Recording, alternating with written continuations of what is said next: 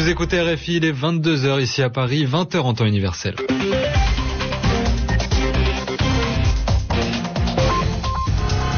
David Gilberg.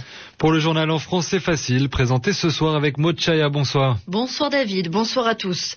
Jacob Zuma est arrivé au Zimbabwe. Le président sud-africain vient apaiser les tensions entre les différents partis du gouvernement d'union nationale à Harare. Benjamin Netanyahou achève sa visite en Europe par une rencontre avec la chancelière allemande Angela Merkel qui lui a rappelé la nécessité du gel de la colonisation en Cisjordanie. Le Parti socialiste français se réunit demain à La Rochelle pour son université d'été.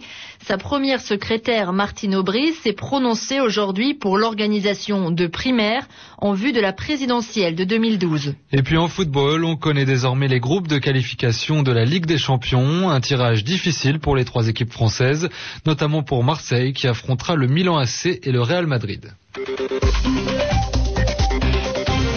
Le journal en français facile. Au lendemain de l'évasion d'un agent secret français retenu en otage en Somalie, le groupe qui détient l'autre agent kidnappé le 14 juillet a affirmé à nouveau son intention de le juger pour espionnage. L'agent évadé qui avait regagné Mogadiscio mercredi matin est lui arrivé à Paris en milieu de journée en provenance de Djibouti. Toujours en Somalie, des pirates ont tiré ce matin en direction d'un hélicoptère de la marine américaine. L'équipage n'a pas été touché. Les pirates somaliens ouvrent rarement le feu contre les hélicoptères qui luttent contre la piraterie dans le golfe d'Aden. Mais cette fois-ci, ils ne se trouvaient pas dans une barque isolée, mais à bord du Windfar, un navire taïwanais capturé le 6 avril 2009. Écoutez le lieutenant Nathan Christiansen, porte-parole de la 5e flotte américaine basée à Bahreïn, dont dépend la mission de lutte anti-piraterie dirigée par l'US Navy. Des pirates somaliens à bord du bateau-mer MV Windfar ont tiré avec ce qui nous semble être une mitrailleuse de gros calibre contre un SH-60 embarqué à bord de l'USS Senslors. Aucun projectile n'a atteint l'hélicoptère et l'équipage n'a pas répliqué, il n'y a pas eu de blessés. L'hélicoptère était en train de mener une mission de surveillance de routine près du MV Windfar, retenu actuellement au mouillage par des pirates au sud de Garakad. Pendant le vol, l'équipage s'est rendu compte qu'il se passait quelque chose sur le bateau, mais ce n'est qu'en visionnant les images de la qu'ils ont compris ce qui s'était passé une fois de retour. C'est la première fois que les pirates tirent sur un hélicoptère de l'US Navy depuis l'établissement de la force TF-151. Malgré tout, des navires ont déjà essuyé des tirs des pirates somaliens. Des propos recueillis par Olivier Four. Jacob Zuma est arrivé tout à l'heure à Harare, la capitale du Zimbabwe. Le président sud-africain vient jouer les médiateurs chez son voisin zimbabwéen. Il s'est donné pour mission de mettre fin à la crise au sein du gouvernement d'union nationale formé au mois de février dernier. Les partis du président Robert Mugabe et du premier ministre Morgan Tsvangirai s'affrontent sur les nominations de plusieurs hauts fonctionnaires.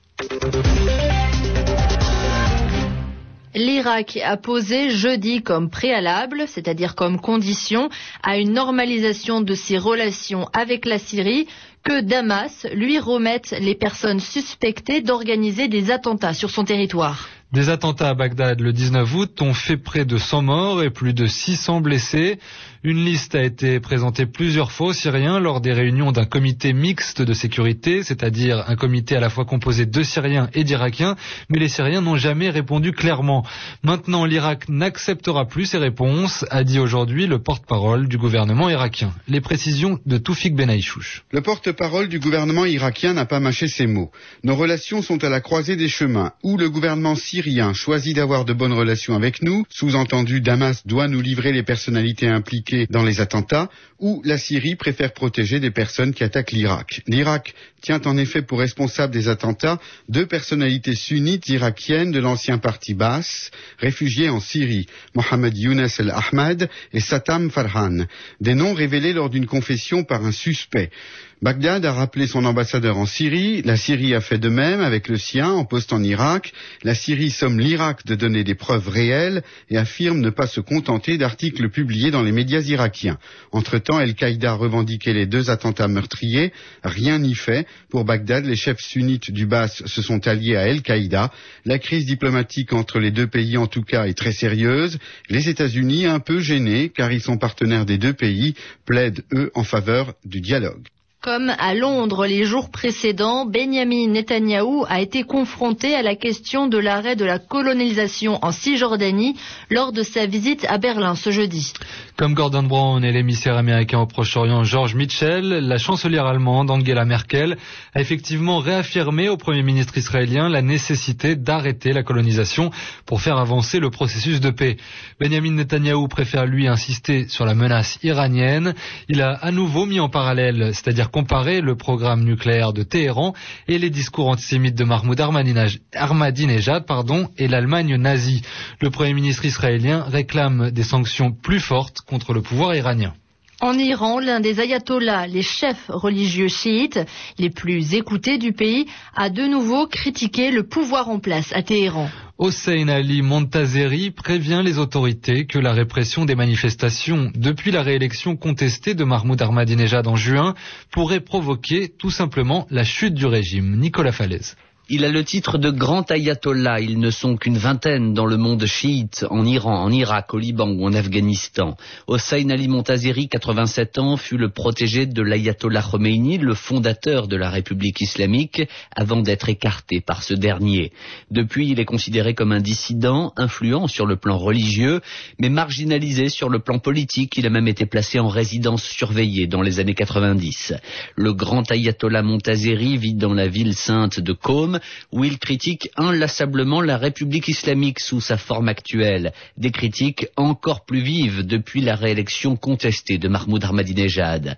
Le religieux vient ainsi de dénoncer la parodie de justice islamique et les procès spectacles organisés pour juger opposants et manifestants. Sur son site internet, Hossein Ali Montazeri vise directement les plus hauts dirigeants de son pays. Il devrait avoir le courage de déclarer que ce gouvernement n'a rien d'une république et rien d'islamique, assène le grand ayatollah, qui lance cette mise en garde. J'espère que les autorités se réveilleront avant qu'il ne soit trop tard et qu'elles ne provoqueront pas leur propre chute ni celle du système. La ministre française de la Santé, Roselyne Bachelot, a annoncé que les premiers vaccins contre la grippe A étaient arrivés en quantité limitée. C'est en tout cas dans un mois, le 28 septembre, que sera mis en place le plan français de vaccination contre le H1N1. Il comprend l'installation de trois centres de vaccination par département et le passage d'équipes dans les écoles. Roselyne Bachelot explique ces mesures au micro de Charlotte Alix. Nous savons d'ores et déjà que la vaccination, parce qu'elle est ample, parce qu'elle sera dans des boîtes multidoses, parce qu'elle nécessitera deux injections, devra être faite d'une manière collective. C'est la raison pour laquelle le 21 août, nous avons, Brice Hortefeux et moi-même, envoyé une circulaire au préfet pour qu'ils mettent en place les centres de vaccination. Nous avons, à travers un certain nombre de, euh, préconisations, de fiches techniques, donné euh, les mesures, les consignes qui permettront de monter ces centres de vaccination. Euh, il y a un point qui est extrêmement important. Il faut que ces centres de vaccination soient suffisamment nombreux, soient suffisamment spacieux pour assurer la sécurité et soient évidemment en proximité avec le besoin des populations. C'était donc Roselyne Bachelot, la ministre française de la Santé. En France, toujours, Martine Aubry prend position sur l'organisation de primaires à gauche. À la veille de l'université d'été du PS, la première secrétaire du Parti socialiste approuve dans une tribune du journal Le Monde l'organisation de primaires ouvertes dans l'optique de la présidentielle de 2012. Plusieurs cadres du PS s'étaient prononcés pour ces élections qui permettent de désigner un candidat commun à plusieurs partis. Ils s'étaient prononcés donc pour ces élections ces derniers jours. Les socialistes qui se réunissent demain à La Rochelle devront désormais s'accorder sur les modalités de ces primaires et sur la question de savoir si elles doivent inclure ou non le modem de François Bayrou. En football, avec le tirage au sort de la Ligue des Champions qui avait lieu aujourd'hui. À noter un tirage plutôt difficile pour l'Olympique de Marseille, qui se retrouve dans le groupe du Milan AC et du Real Madrid. Bordeaux affrontera pour sa part le Bayern Munich et la Juventus de Turin. La troisième équipe française, l'Olympique lyonnais, n'aura pas non plus la tâche facile face à Liverpool et la Fiorentina. Et puis en ce qui concerne la sélection nationale française, Raymond Domenech a annoncé la composition du groupe pour les matchs contre la Roumanie et la Serbie début septembre. Seule surprise, l'absence de Patrick Vieira. C'est la fin du journal en français facile. Il sera bientôt 22h10 à Paris.